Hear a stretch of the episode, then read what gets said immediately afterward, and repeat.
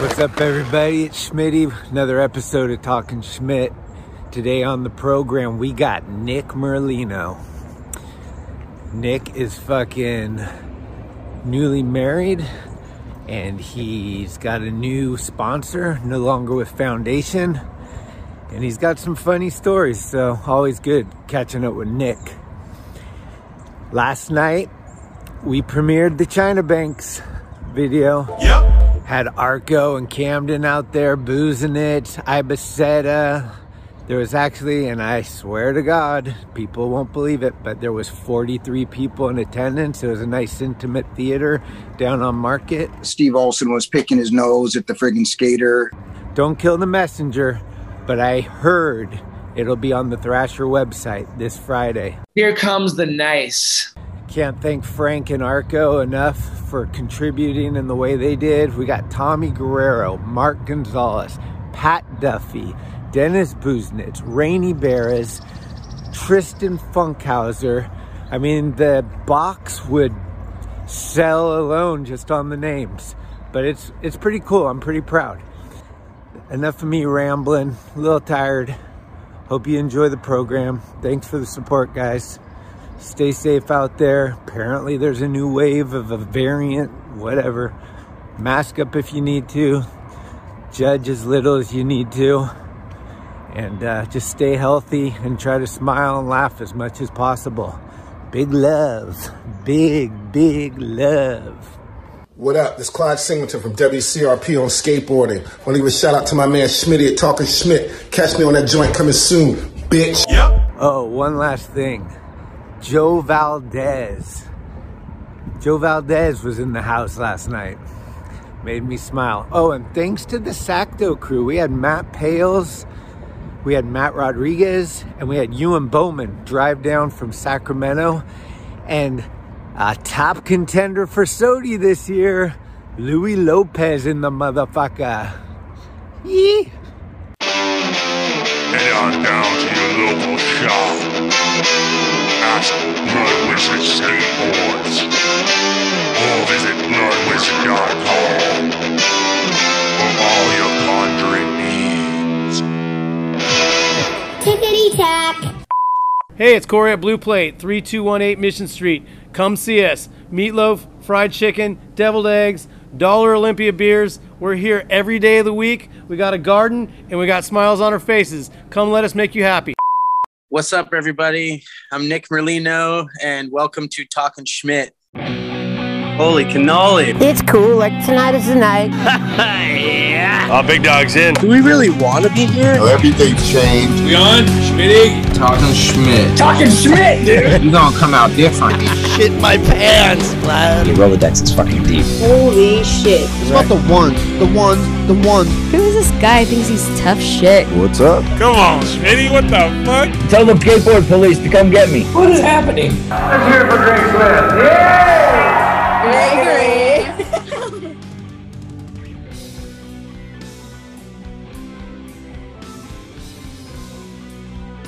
Check this out. My next guest has had a very busy year.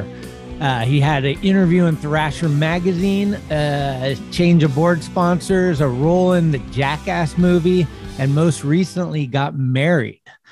Always fun to chat with Nick Merlino. Here he is, kids. Nick Merlino. What's up, Nick? What's up, brother? How are you? I'm really good, man. I just had a 4th of July at the carnival for kind of a first time in my lifetime. We went to Pleasanton and just did that whole thing. Funnel cakes, ate as much crappy food as possible. It was pretty fun, though. Sounds ideal, bro. How are you? Tell me about this wedding. Like, you just got married, like, probably less than a month ago, right? Yeah, it was on May 20th. Okay. And yeah. How was the honeymoon? Where'd you guys go? So we went to Maui in Hawaii, and always a favorite. never been to Hawaii, period. So it was amazing. Oh, no way. How have you never been to Hawaii? Wow. Dude, I don't know. I was asking myself the same question once I got there. I was like, how come I've never been to this place? But, wow. Man, it was unreal. It was like, I didn't want to leave. I know. The water's killer. The weather's killer. The food's killer. Everything's good. It seems like the waves always break good there, too. Do you surf? A little bit, yeah.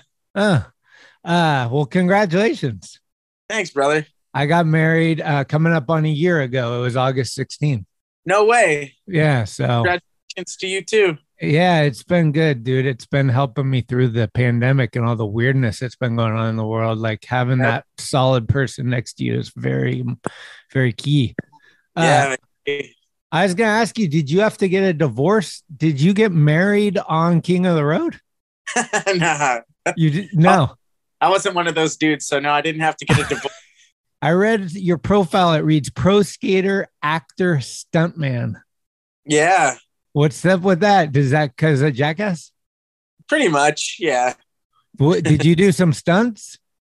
So, have you seen the new movie yet or no?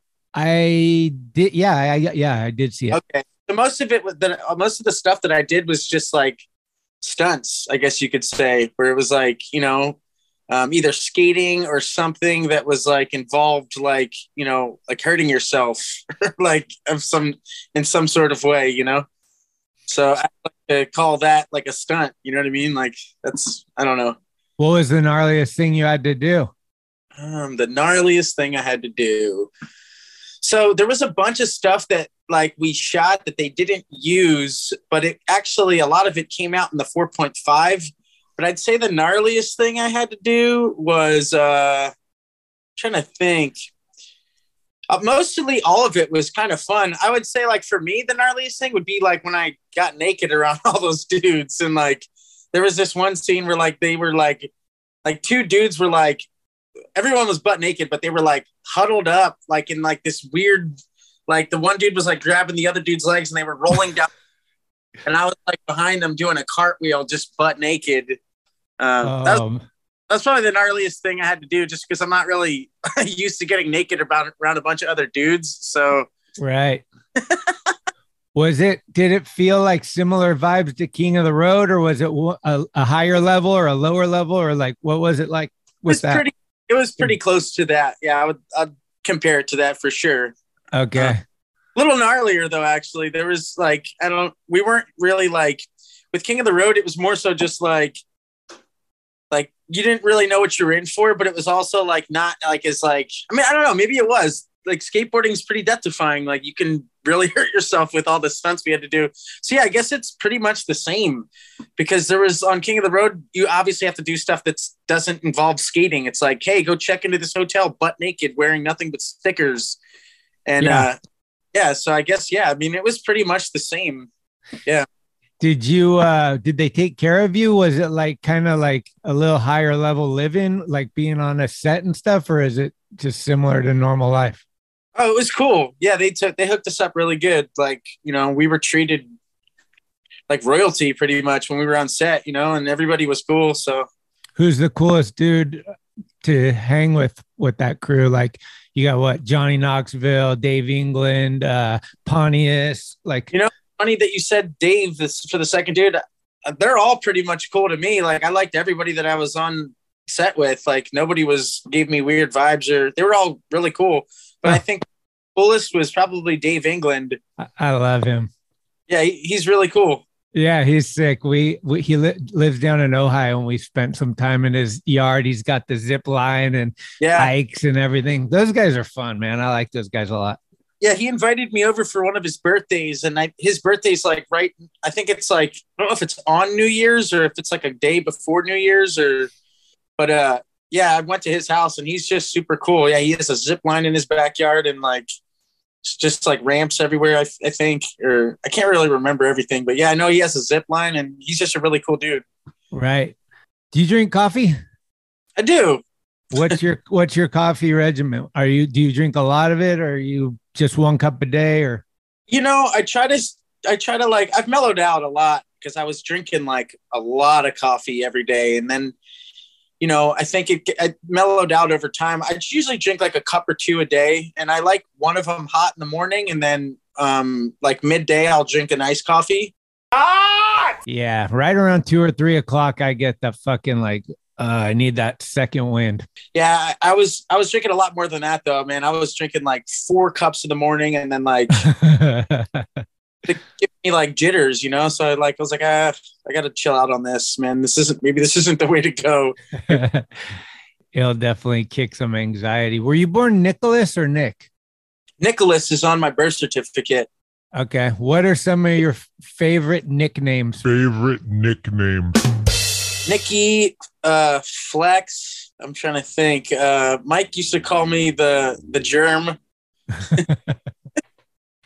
What's one you've hated? What's one of the worst ones?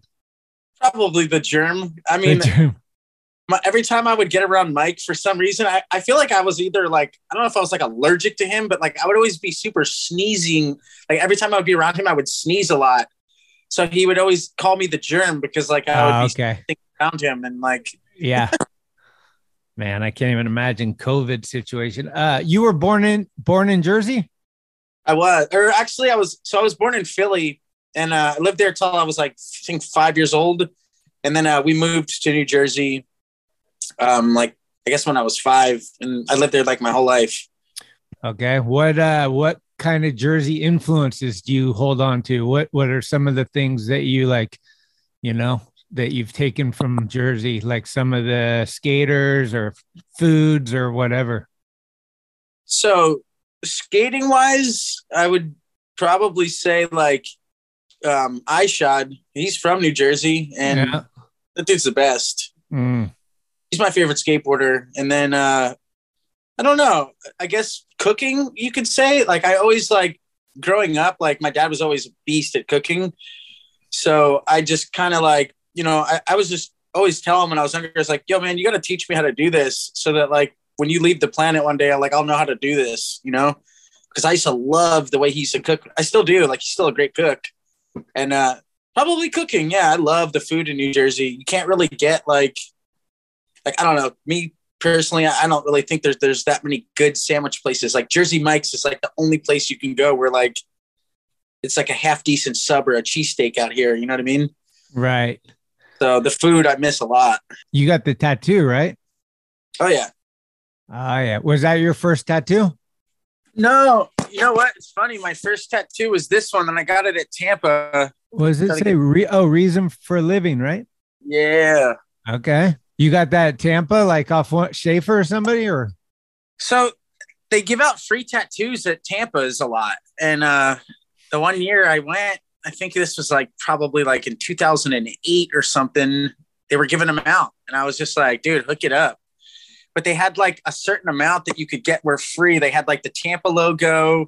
Then they had this. And I was just like, can I just put like because they had a ribbon going across it, but it was blank. And I was like, can I, you know, fill that in, you know, with what I wanted in there? And they were like, yeah. And I think I tipped the dude like $50 or something, but he did it for me, and I was stoked on it. This is my first one. Yeah. Oh, sick. How old were you?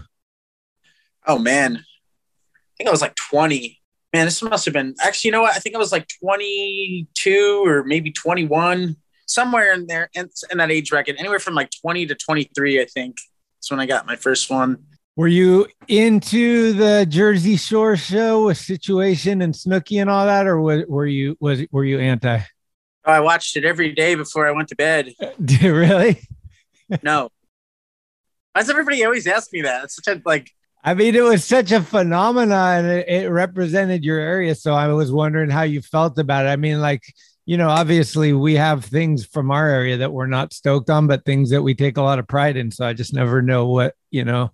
No, I feel you. I'm just messing with you. Somebody out there had their shirts off going like this. I hope I never came off to anybody like that. Well, how does it all start for you? You get a skateboard at a young age. Like, do you get a Christmas present, or like, how do you gravitate towards skating? You know, so this is the story I usually tell when people ask me this question. But so when I think I was in like 5th or 6th grade, this is when I really started getting into skating. I lived in Hamilton, New Jersey, and there was this kid that lived behind my house. Like, he was like on the next street over, but from my backyard, I could see this kid skating in front of his house. And remember one day I just walked over to, like, walked around the street and walked over there, and I kind of started talking to him, and he was skating, and he had like a bunch of old decks in his room and like old parts from just like taking them apart and gutting them and putting new stuff on. And remember, I started talking to him and I thought it looked sick. Like, I was, you know, I saw this kid skating almost every single day, and I finally walked over there and talked to him, and he built me a board from just like all these scrap parts that he had. And I just started riding it everywhere. And then I remember I started to really get into it from hanging out with this kid. And then for my birthday, I got a World Industries complete, which was like my first like good setup that was, you know, brand new. You know, that was like my first real setup. I think I had like a Nash when I was a kid or something when I was younger. Like, because I got my first ever skateboard, I think, when I was 8 years old, and that was like a Nash or something. But when I really got into it was when I was in like 5th or 6th grade when I met this kid, because it was just more of like a fad to me back then or something. You know what I mean? When I was really young, like, I didn't like know I even really liked it. I probably just rode it around my block or something, maybe once or twice. Right. But yeah. And it was cool. I got my first board. It was a picture. It was like the graphic I remember was a picture of Flame Boy flicking you off. And it was, I thought it was just badass. I was like, whoa, this is sick. And then that was my first one. Oh, okay. Who were some of your earliest, like, the notables? Did you see videos or magazines that like introduced you to pros or different people that ripped that you admired? Absolutely. So that same kid that gave me that board, he was like, everybody was super into Zero. Like, when it was that time era for me. So Jamie Thomas was like our biggest influence. I remember, like, he was the dude that was killing it at the time. I think, I forgot what part it was that I saw from him. Maybe it was it Welcome to Hell? I can't even remember which part it was, but I remember it was just super iconic. And he was like the dude that was like the gnarliest at the time. So that was like our dude that we were like, everyone looked up to him. Uh-huh. Okay. Fuck yeah. And then what was your first sponsor? How did you get, was it a shop or was it a Wheels, or what'd you get for first free shit? My first sponsor ever was Ninja Bearings, actually. Oh. How did that come about? From a shop sponsor that I had called Inertia, and they were out of Absecon, New Jersey. And it was dope, man. I remember they sent them to you in the mail. You get a little box of bearings. Yeah, I did, yeah. Super hyped, man. It was cool.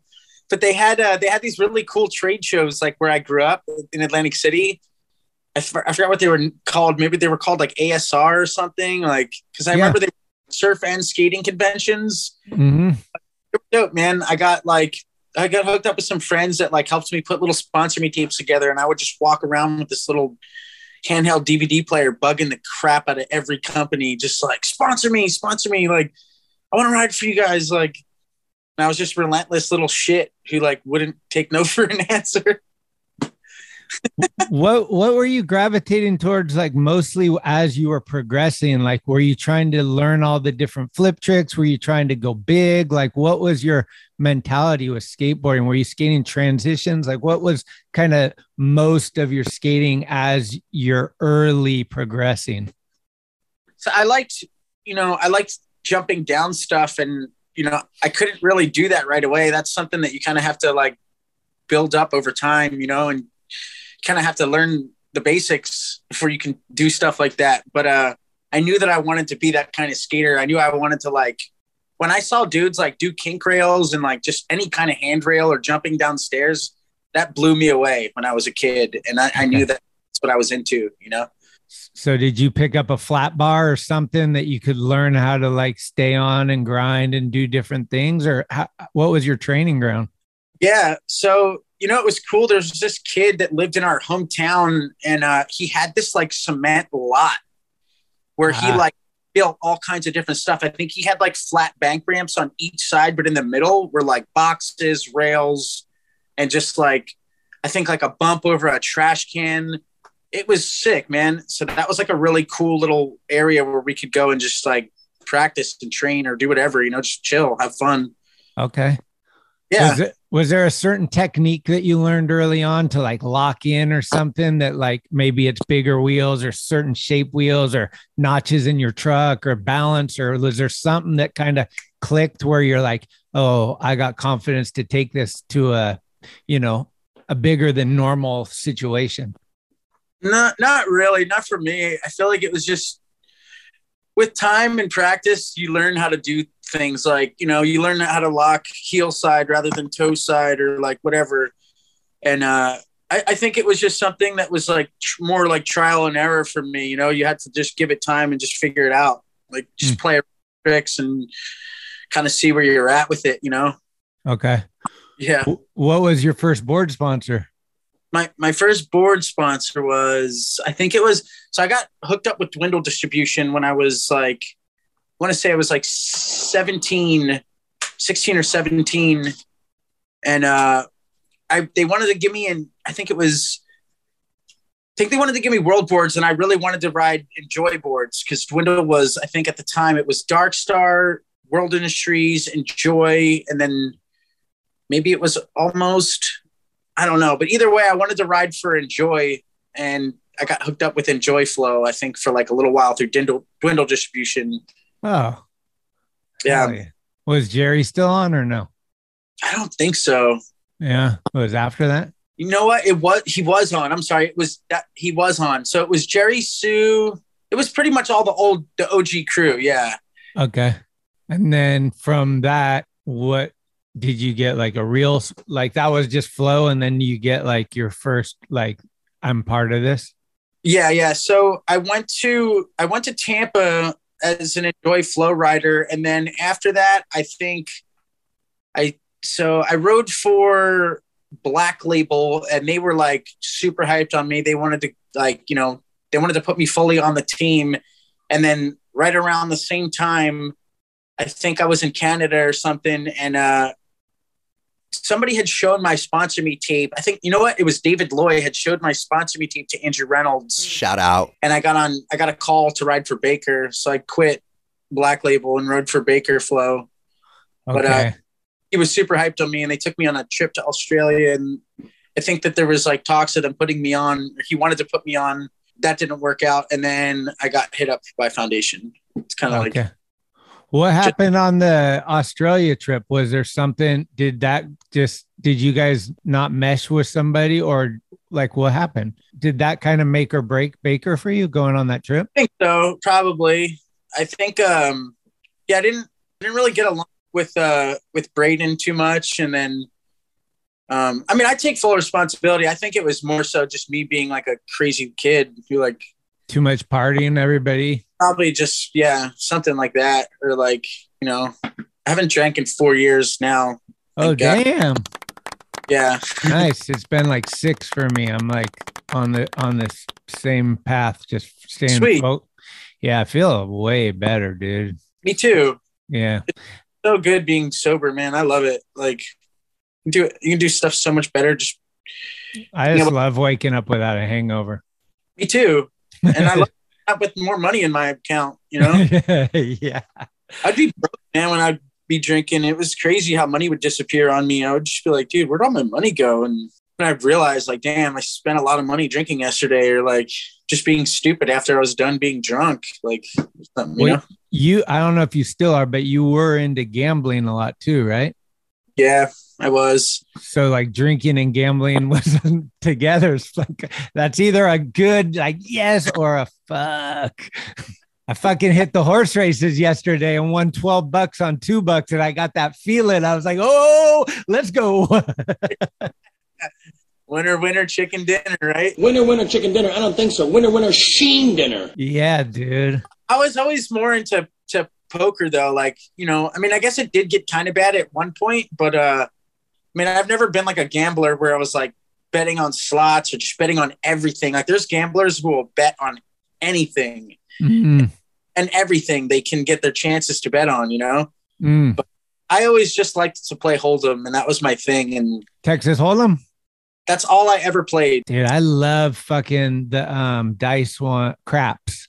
If I'm near a craps table, like just give me a certain amount of money that is okay for me to lose, but don't give me more if I lose it and ask for more. Like that's my rule. So if I'm like, okay, I got $100 for tonight, that if I lose $100, I still had fun and I can wake up tomorrow stoked. Cool. But if I lose the 100 and I come at you with those eyes and like, let's use the ATM card. It's like, fuck no, let's go eat or go to the room. Like, yeah, you got it. It's gnarly, man. I fucking love that shit. Like it's a vibe. Like if you're on a roll, it's hard to get out. The best game in the house too.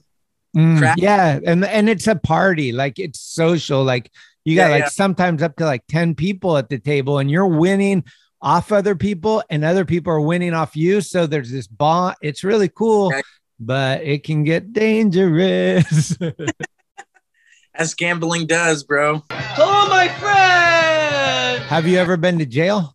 I have for like just overnighters. You know, nothing like never did any time or anything. Okay. Locked up for just like being drunk, you know.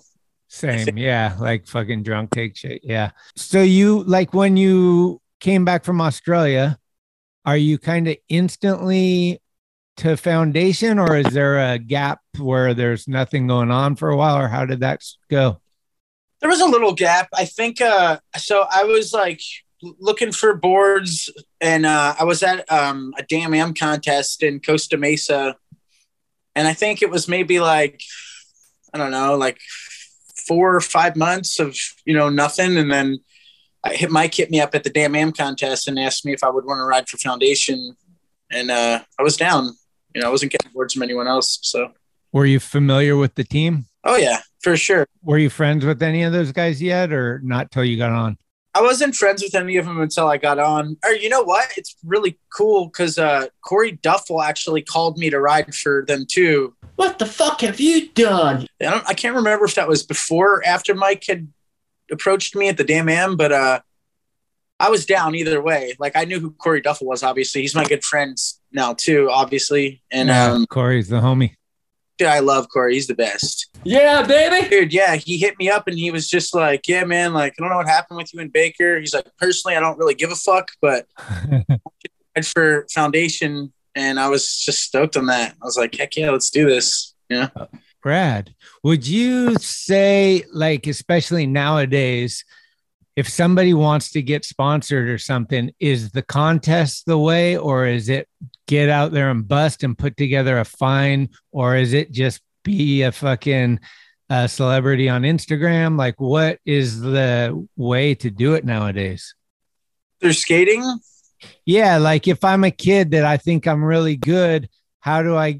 And I want, let's say I'm targeting Real or whoever, like where, what's my path? Do I got to go win some contest or do I got to get hella followers on Instagram or do I got to put together the ultimate video package? I think it's a little bit of everything, to be honest. Like Instagram, it's crazy what people are putting out on Instagram these days. Insane. It's so crazy. I don't like, it's insane because I see stuff daily where like, I'm like, holy crap. Like, this could be my ender for my next 10 parts. Yeah. And it's like, dudes are just putting that straight to Instagram. You know what I mean? But I think like in turn, that's what's helping a lot of guys a lot too. You know what I mean? Like the whole world is able to see that right there at that moment. You know what I mean? Mm. So I think that's good. It's bad and good because it's helping people get exposure to a point where it's like, holy crap. You know what I mean?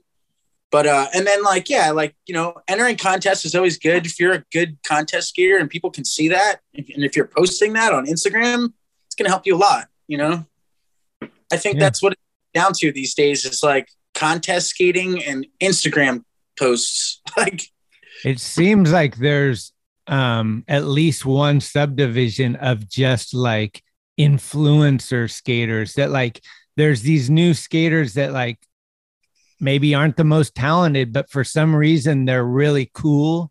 They got tons of followers and they're getting like photos, just kind of portrait style and lifestyle photos. They're not horrible on a skateboard, but you know, comparatively to other people. And you see this and you're like, is this the trend or is this just a trend? Yeah, no, I agree. Yeah, that's the power of social media. You know, I've seen dudes that were like, they have like 500K following and I'll look through their pages or whatever. And it's like, what the fuck is that? Yeah. Like a kickflip over up a curb or something. And you're just like, damn, like this guy's killing it right now though. You know what I mean? And it's like back in the day, I felt like that's how it was. It's like, if you were the gnarliest dude, you were getting the gnarliest paychecks and the gnarliest coverage. And like, it's really kind of like, it's changed a lot. Social media has changed a lot of things, you know. Absolutely. You don't get the gnarliest skateboarder anymore to like be getting the best deals or like to be getting hundreds of thousands of followers. Like it's crazy, you know. What's the last contest you skated in? It's a good question. It's been a minute, right? It's been so long. Did you ever skate in any of the street league qualifiers or any of that stuff? I've never done a street league or the qualifiers, nothing. Oh. Do tours. You know what? I think the last one I did was probably the Long Beach stop do tour where they came to Long Beach. Did you skate in those ones where they would take the street over? Like they had one in SF. I'm pretty sure you skated in it, right? I did. They have like the downhill ones. And those ones were kind of sick. I was stoked on those. I'm just like such a little bitch when it comes to like, I mean, like I love to bomb hills, but like, when you're putting a street course in downhill, it's kind of like, dude, it's not. Yeah, Sheckler went off on that one. Like, I like had to like power slide and just like, I don't know, man. You're hucking down that shit. You know? Yeah. Where you're looking ass, bro, down these friggin' hills, like trying to hit a 12 stair handrail. And you're just like, I was like overshooting these rails or like, because you're going so fast. I don't even understand how dudes were killing it so hard. I had to like pace myself so hard when I was skating those kinds of contests. It's not what I was used to, but they're cool. They're so sick. Like I couldn't believe what dudes were able to accomplish on those courses. Like it was insane. You know what I mean? Flying off a ramp up onto those fucking containers and then down a railing and you're on a hill. So you're like momentum is just going faster and faster. Dude, you're just cooking down these courses. Like it was insane. I really like that one. And they picked the street. I think it's Harrison. I always mix it up, but it's the one that like you just look down the street and there's the Bay Bridge. So it's super picturesque. It was cool. Super street right there. What was your first Foundation trip? Do you remember? Like tour or something? You know, I don't remember the first Foundation trip, but I do remember the most memorable one was probably the Thanksgiving tour we went on. Where did you go? I think it was like, I'm pretty sure it was like Florida. And then like, we were in like Tallahassee. I just love down south because it's like, I like the food down there. The food is dope. What do you go with? You like the Cracker Barrel or what? That's what. We were in like, I'm pretty sure we were in like North and South Carolina, Florida, and then one other state. I can't remember, but man, that was such a fun trip. Like we were just like, the food is awesome. Everybody was rad. We had good spots, good people, just a solid crew. Like it was just fun being out there with your friends, you know? It's funny you say that because I asked Corey Duffel a question, like to send me a question for you. And cool. He said to ask you about a time where you ate some hot wings in North Carolina. Yeah. What happened? I'll never forget those hot wings ever. So like, I love hot wings. I really like tacos. I love Miss Neil Blender, man. You know, and I love spicy food. And they were kind of like, you know, like they took me to this place in South Carolina where they were known for like the hottest of the hottest hot wings in like the world almost. And they had like, I think it was like 10 different peppers that they like grind in like this grinder. And then like, you know, they bread it with these peppers and then they drench it with like ghost pepper sauce and like all these different hot sauces. And like the guys in there were like, yeah, if you can eat 5 of them, like buy you beers for the rest of the night. And like my little punk ass at the time was like, I'll raise your 5. Like, let's make it 10 or something. Dude. And like, I think I got to like 4 or something, or like 3 or 4. And it was crazy, bro. Like I was sweating. Like I was like pale white. Like I was like ghost white. You touch these wings, you can't touch anything else on your body or else you're like burning in that area. Like I remember one of the vivid memories I had from eating these hot wings where I was like, holy shit, like I got to go wash my face. And like I went to like take a piss. And I think like I knew that like I shouldn't be touching down there, but I think I like nicked like the side of my wiener with like a little bit of this, like with my hand or something. And dude, the whole rest of the night, my junk was just burning up. And like, it didn't go away for like a day. And like, I got the shits for like 3 days. My shit's taken care of. Like, I remember like Dan Murphy, he was writing for Foundation at the time. He was like pro for Foundation at this time. And like, I like got drunk that night because it was St. Patrick's Day or something like that. So I went out that night and I drank to like take the pain away and just got drunk. And like, I guess like, apparently that night, I still don't remember this to this day, but I woke up the next day and like, my pants, like my jeans had like shit on it. And I was just like, I was like, dude, what the fuck is all this? Like, what happened to me? And he was just like, dude, you woke up out of your sleep last night and was shitting on things. Like you were like shitting, like you grabbed a towel from the bathroom and you were wiping your ass with it. Like, I don't remember any of this, but then like I went into the bathroom and there's this shit towel that like, like, I don't know. Like, I guess I wiped my ass with it because, like, I didn't even know I was doing this. I was drunk, you know what I mean, at the time. But right, swings were so hot that like it gave me like diarrhea, or like I didn't even know what was going on. You know, I just knew that like my stomach, it messed me up for like 3 days, bro. It was so bad. Fuck. Yeah. Never like, again. Like the oops poops where you think you're gonna fart and you just fucking shart your. Absolutely. Bad. These wings. I'll never eat those hot wings again.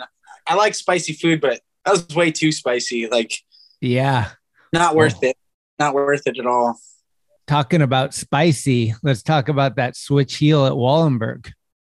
Oh, snap. That's going way back. Yeah, man. It kind of, people sleep on that. That's fucking gnarly. Thanks, brother. Yeah. What was that whole day like? Talk to me about that experience. That was one of the pinnacle moments in my life. Really? I think so. I mean, it's one of the best days of my life. Like that was one of the Thrasher always puts on a show, which is sick. You know what I mean? Like they always have like, to me, in my opinion, the cream of the crop contests. Mm. You know, it's jam session style, the style of contest that I like. You got everybody there watching. It's iconic. You know what I mean? Every iconic skateboarder is there. You know what I'm saying? Trying to get some. And it's like feeding off of energy like that. You know what I mean? The turbulence of like, wow.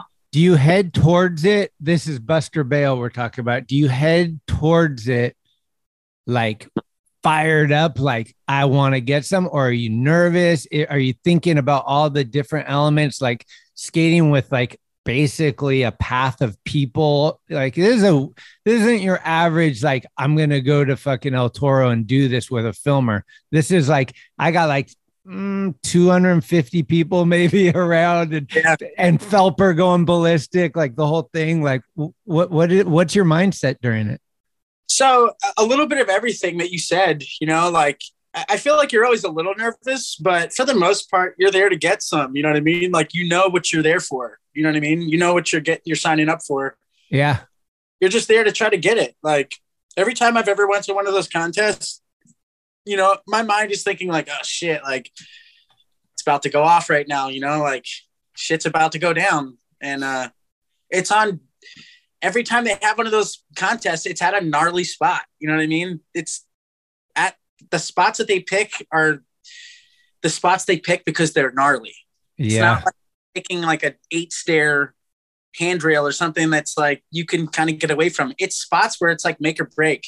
Uh-huh. You know, it's like you got to know that like you're there to try to get your trick, but also kind of like you're putting your life on the line a little bit where you're just like, oh shit, like you don't know what's going to happen, but you hope for the best. You know what I mean? And just go for it, I guess you could say. Do you remember the first trick that got landed that day? At Wallenberg? I want to say it was like, oh man, wasn't it like the twins, like both ollieing it together or something? I don't even remember who was the first trick. The first flip trick was probably, I want to say it was like Chris Cole, or maybe it wasn't. I don't know. Maybe a heel. Lindsey Robertson heel flipped it really good. Chris Cole back 360, right?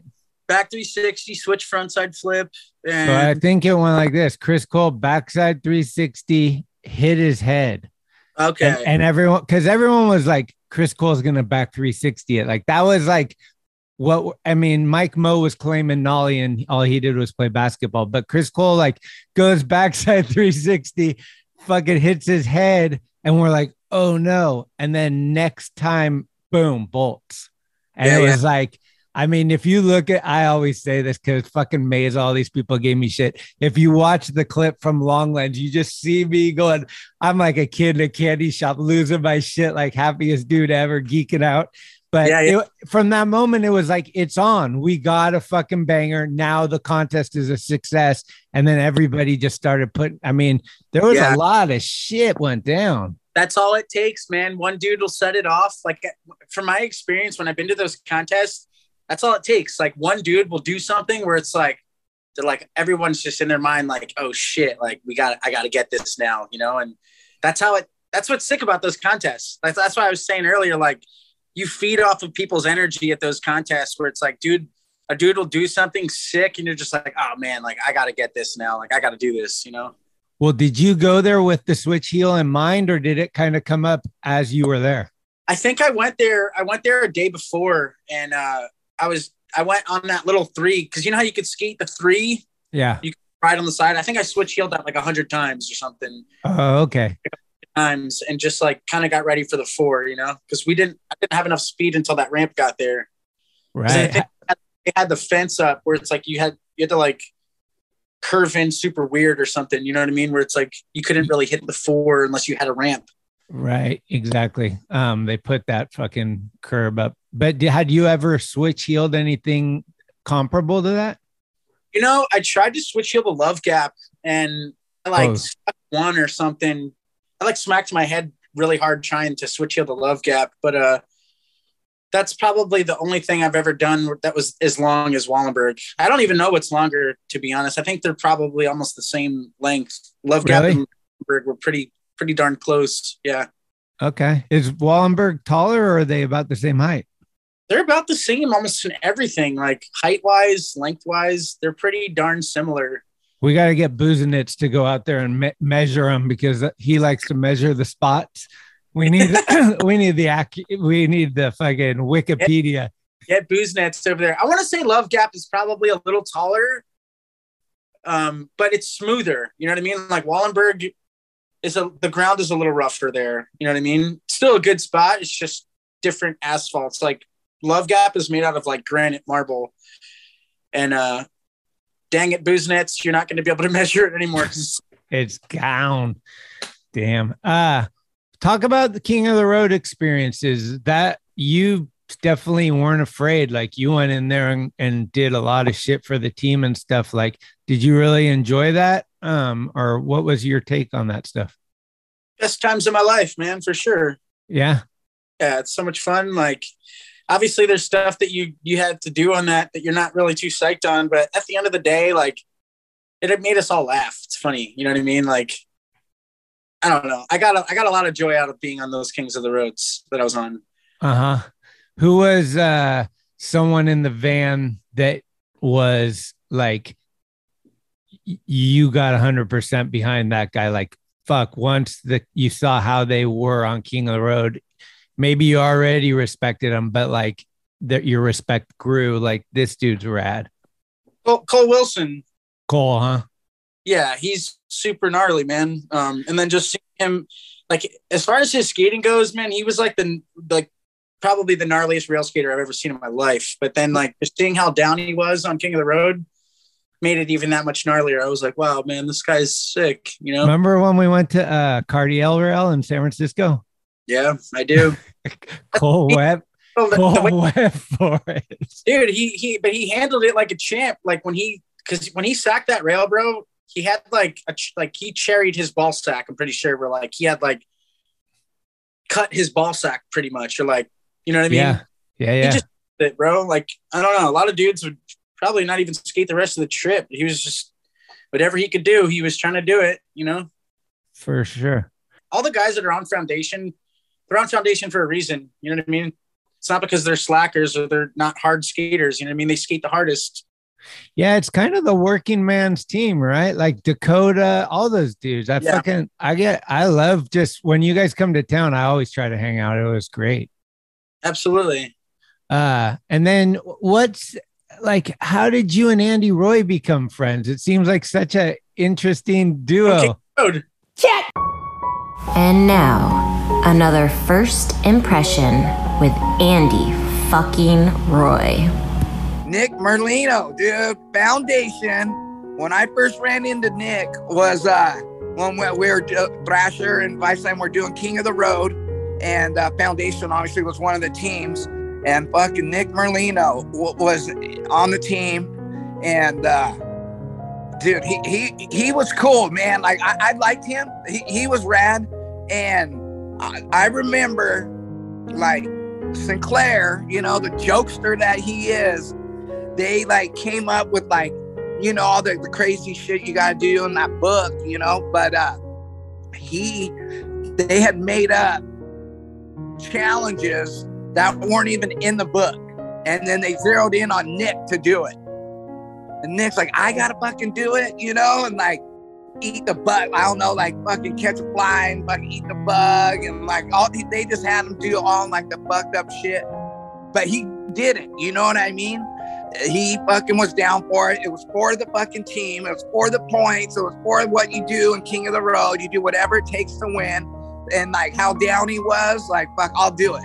And then to go off and do a skating, like I took off with those dudes, like to check on them, like, and watch them skate. We're in Sacramento at like the, I think it's Power Inn, one of those bigger skate parks with that full pipe thing.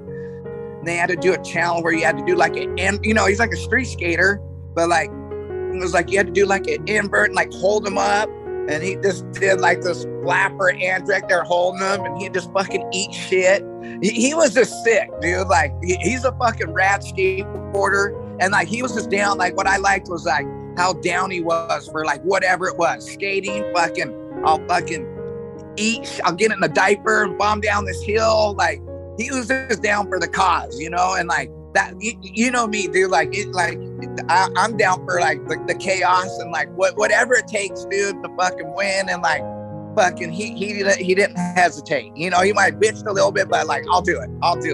You know, and like I had him on my podcast back in the day, and I think he might even been like my first guy on my podcast. But like he was down. Like I got you, Andy. And like he's just a fucking rad fucking human. You know what I mean? I just liked him.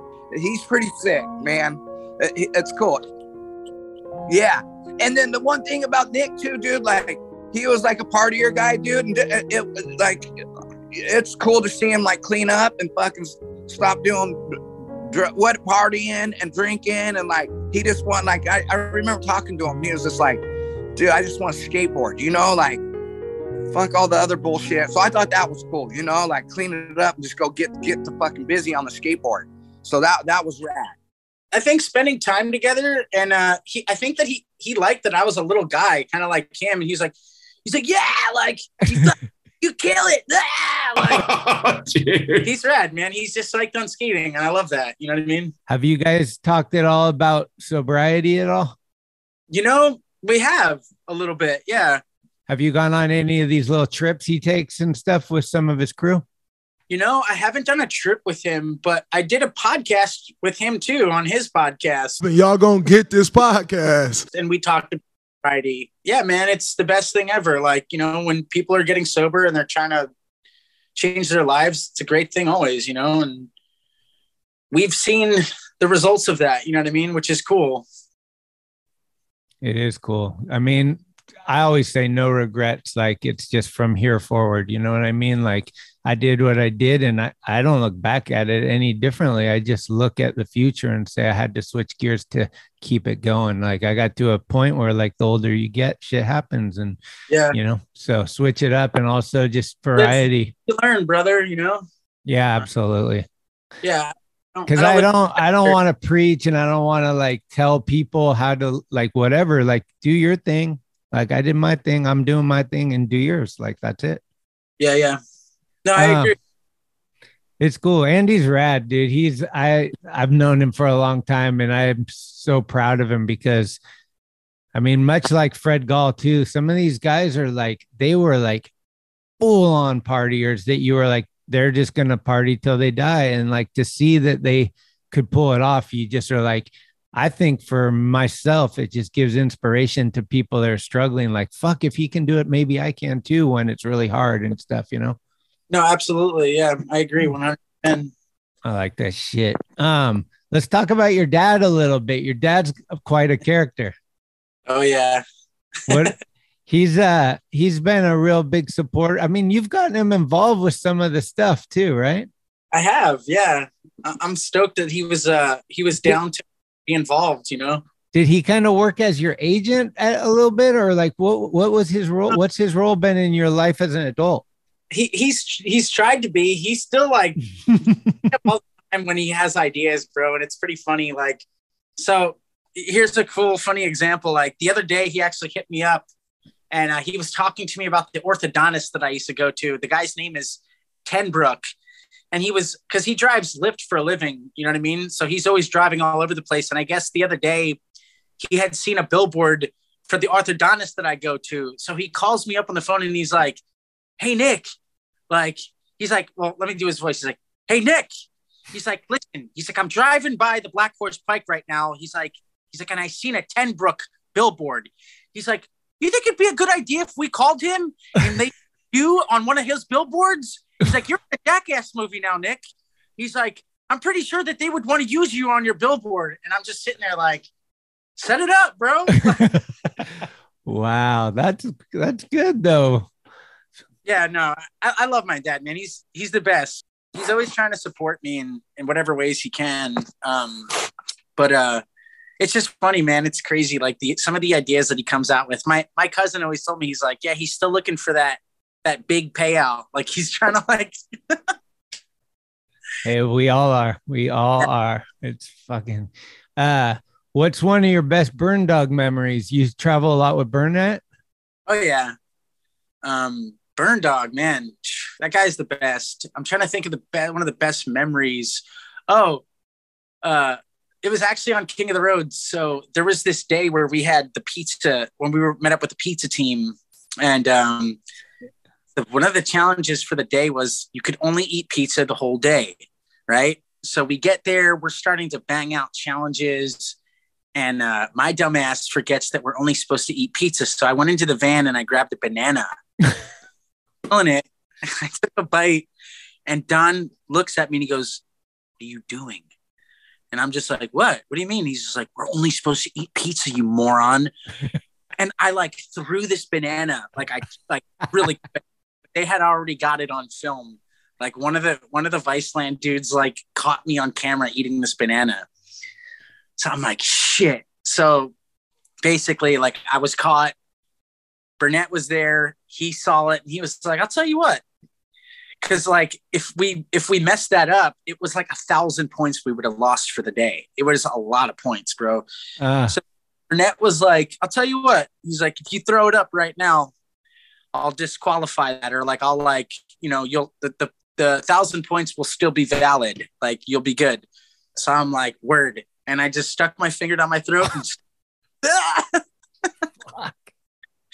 But that was a rad Burnett moment right there. Like I was super hyped because I thought I was going to cost the team. Like we would have lost. I mean, we lost anyways, but that would have been like yeah. The nail off, and where we would have just known we were going to lose. You can't lose 1,000 points, or else I don't know. We still, you know what I mean? Yeah. I'm like, we're done. Were you in the van when Tim Cicilline forgot to put the gas cap on the generator? I don't think so. I guess the generator got put back in the van without the thing, and the gas spilt all over everyone. It spilled all over Mike's entire bag. I remember he had like a stack of Volcom jeans. He threw in the trash. I was like, I watched him throw them in the trash. He's like, he's just like, "Throwing my jeans in the trash, Nick." And I'm like, why? Because there's damn gasoline all over it.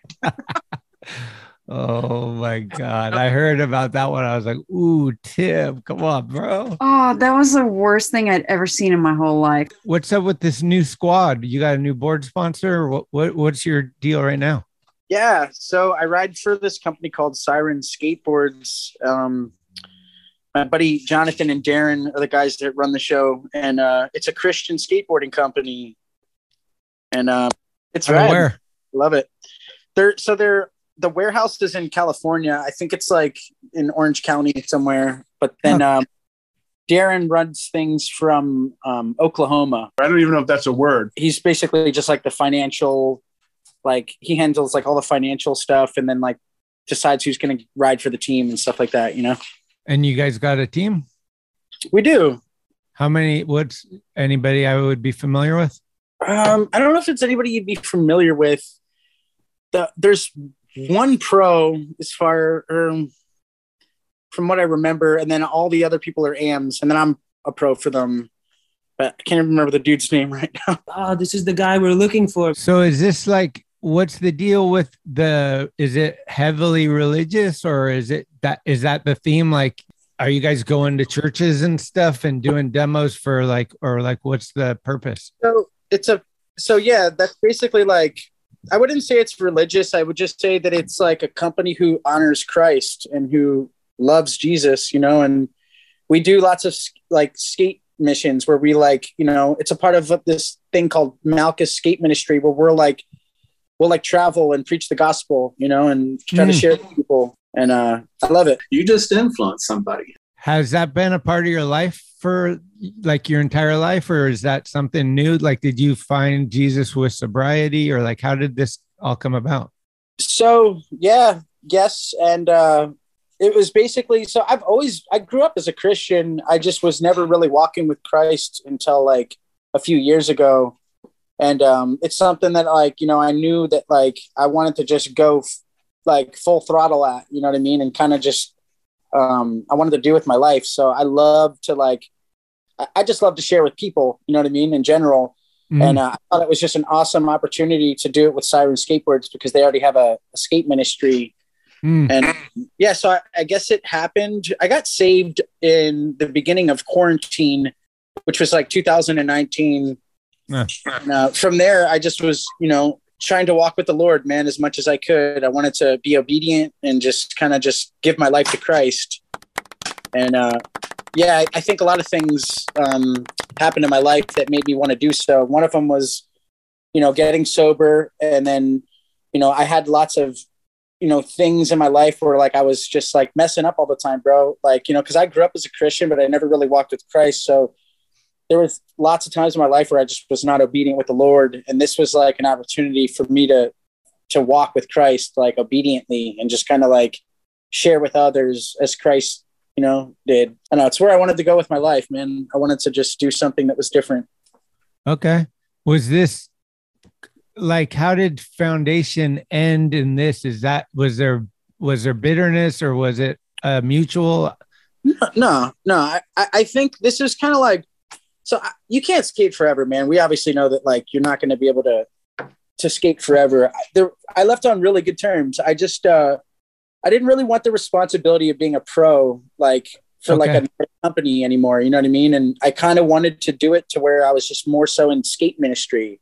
And I had that opportunity with Siren to where I could just kind of be like a skate minister. You know what I mean? And yeah, there was no bitterness at all. I love all the guys at Foundation. We're still bros. Still talk to a lot of the dudes all the time. So, oh, rad. So, yeah. Okay. And then, I mean, you just came out with like a pretty substantial interview in the mag. Yeah. And I think Stoling told me he's putting together a part with you. He is. Yeah. I still need to get a couple more clips. Like I want to get like a couple lines, or like, I just need to fill out the timeline a little more. So we still got that Valparaiso set if you want to come and switch ollie it. Yeah. Have you ever looked at it? Nah, you gotta send me pictures of it. I will. Yeah, I think you could do it. It's gnarly. It's no joke. Yeah. But have you looked at the San Jose double set too? The one Descenso kickflip? Oh yeah, the My War. Yeah. Yeah, that thing's gnarly. Yeah. Man, that's crazy he did that. I know. It was fucking so good. Yeah, that was super heavy. Well, what so is that in the immediate future, is kind of finishing up that video part? Yeah, that's just like as soon as I can get the clips and send them to Dan. Is it pretty close to being done? It's pretty much done. I just gotta fill out like a couple more like seconds on the timeline, you know? Because he said he could put it out now, but it's a short part. And I would like to make it just a little longer to where like if I could add like a minute or like 30 seconds even, I'd be stoked, you know? Okay. So maybe like a little line or something. Yeah. Maybe a couple fillers or something, because I have my banger already, you know? Oh, perfect. That's, yeah. Once you get that, it's just like gravy. Yeah. If we made a choose your own adventure book, what chapter in your life do you go back and change? Or is there no regrets? No regrets. Yeah. I'm happy that I think that everything happens for a reason, and I don't believe in coincidences. You know, I think that I am where I am in life for a reason, and God put me here for a reason, you know? Mm. What's the most scared you've ever been? Most scared I've ever been? Yeah. Been scared a lot of times. Oh, you know what? Probably. So I went out surfing. I want to say this was like 3 years ago or 2 years ago. And I was out on a day where it was probably like almost triple overhead for me. I went on a really big day. I got caught in a channel of waves where like I got pounded on for probably like 15 minutes. And I thought I was going to drown to death. Like I was like literally making my peace, like with my maker, like, oh man, this might be it. Surfing will do that. Yep. Yeah. And I don't think I've ever been that scared in my life, because I literally thought I was going to die. Oh shit. I've had not as gnarly as that, but I know what you're talking about. I've been in the ocean and I've been fucking terrified. Yeah. Very scary. Without thinking too hard about it, what comes to mind when you think about your entire career, favorite skate photo yourself? Ooh, you know, probably the frontside flip that I just did recently. The frontside flip photo? In the mag? Yeah. Either that one or my first ad that I ever had was a Destructo ad. And I was doing this. I did a front feebled like this 14 stair rail that was in Pennsylvania somewhere. I don't even know where it is. My friend took me there. But was it a Destructo ad? Destructo ad, yeah. Okay. And then what about your favorite video clip? My favorite video was probably my favorite video is the end, the birdhouse video. Mm. I loved Andrew Reynolds' part in that, and I loved just his opening, like his opening where he frontside was that in the end where he frontside flips over that like 14 stair rail? I think it's that. It's either that or he fakie Caballeros over like I think he fakie Caballeros over this 12 stair rail.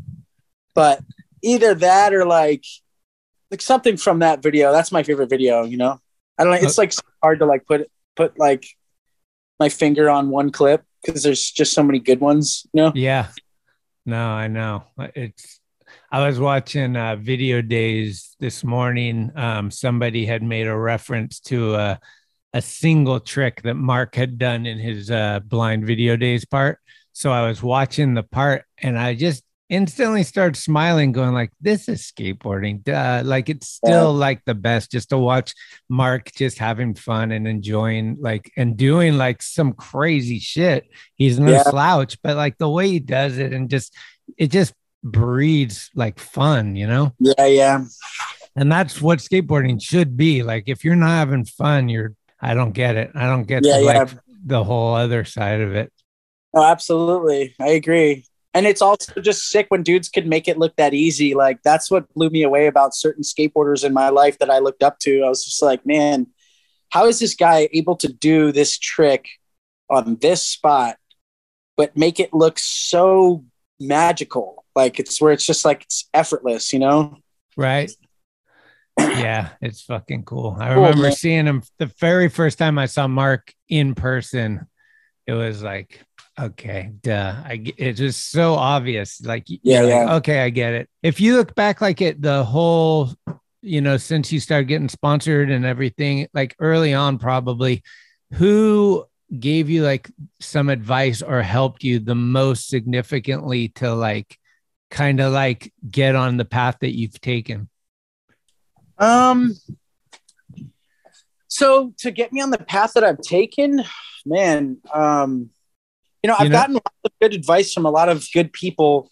It's kind of, I mean, Mike Sinclair was definitely one of them who's helped me in certain areas. And then, you know, a lot of people, a lot of my friends have helped me, man, over the years. But the one who's helped me the most is Jesus Christ, bro. Made me who I am today, which is great, you know? All right. Well, what's the future hold for you? What are some goals that you're looking at? Like, are you and the wife, like, you got to... trying to buy a house? Like, what are you trying to work on for the future? Well, that's the next goal for sure. We're actually we're looking into that right now, into buying a house, which is really cool and exciting because it's going to be my first home that I'm going to buy. SoCal? We're not sure yet. You know, we were looking at houses like in a couple different areas, but I think that the move might actually be back to the East Coast. Oh, where's she from? She grew up in Camarillo, California her whole life. Oh, okay. Yeah. Huh. Has she been to the East Coast? Because the weather's a little different out there. She's been, I've taken her. Okay. She doesn't mind. So I grew up around all the seasons, you know, I'm used to it. And she actually likes cold weather. She likes snow. She likes, you know, she goes snowboarding a bunch. So she's into cold weather and it doesn't bother her. Okay.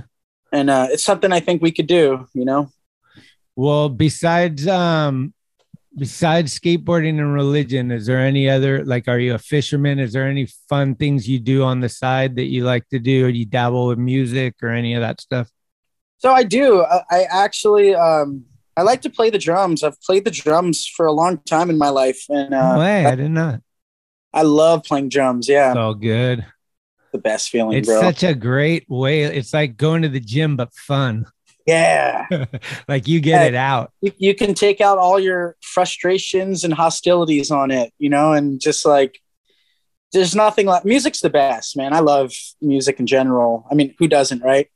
But that, and then I would say painting has been really like a very therapeutic, just wonderful thing for me in the past couple of years. Oh, cool. Now, I've actually been able to sustain myself with making money through art, which has been really cool. No way. Fuck yeah. Yeah, man. Okay. Well, good. Oh, man, that's great. Thanks. And then we always end the show with a song request. So you got something? Yeah, man. Dinosaur Jr. Just Like Heaven by Dinosaur Jr. That's a cover of a Cure song. Yeah. Are you a Dinosaur fan? Absolutely. Did you see the little documentary that just came out? No, I haven't. Dude, check it. It's good. Is it Netflix? No, I forget. It might be, I'm not sure. It might be Apple or something, but maybe Google it and find out. It just came out like probably last month. Yeah, it's sick. It's like, you know, Lou and Jay would like fight each other and then they broke up and then they got back together. It's kind of like their whole story. Oh, wow. Yeah. Damn. I've seen Dinosaur a lot, man. I love them. They're so good. That's sick, man. Yeah, I'll have to check that out for sure. Well, dude, thanks so much for taking the time.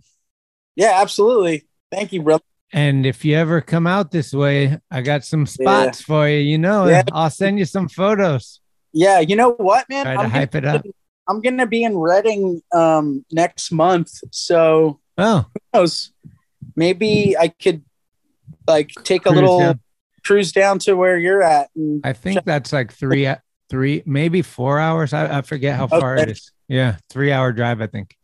Who knows, man? Yeah. That'd be sick. I mean, I love the Bay Area. It's so sick. It reminds me of the East Coast a lot. It's sick up there. Yeah. Well, do some house shopping everywhere you go, you got to look at the paper, see what the cost of living is there and figure it out. Because once you make that purchase, you're in it to win it. No, for sure, man. I feel you on that. Well, Nick, I wish you the best, man, and good to see you. Hopefully we'll see each other in real life. I I've been kind of isolated for the last 2 years. I don't see that many people. I can't wait till I can embrace people and do it in real, you know, together. You're not alone there, brother. I feel like we've all been isolated the past couple of years with how the world's going, you know, so you're not alone, man. I feel your pain there, and I would love to see you soon, dude. That'd be sick. And thanks for having me today, bro. I really appreciate this. Fuck yeah. All right. Thanks, Nick. Yeah, Schmitty. Cheers. Thanks, bro. Bye.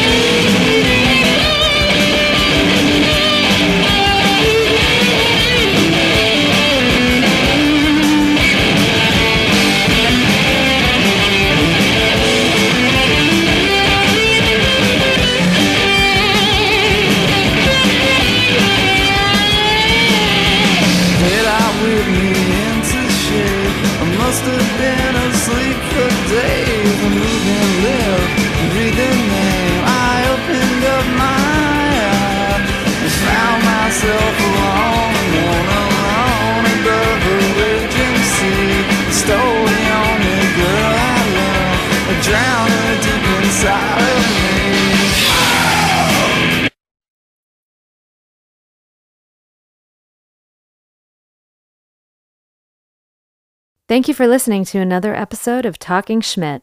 You can subscribe to the show on iTunes, Anchor, Spotify, or anywhere you get your podcasts. When you subscribe, you'll get notifications every Tuesday of new episodes the minute they become available. Also, please leave reviews and a 5-star rating. It's the best way to help the show grow. All of the episodes will always remain free, but if you would like to help support the show, you can do so at talkingschmidt.com. where you can pick up some merchandise like t-shirts, beanies, hats, and stickers. The website has an entire archive of all of the episodes, with extra photos and videos.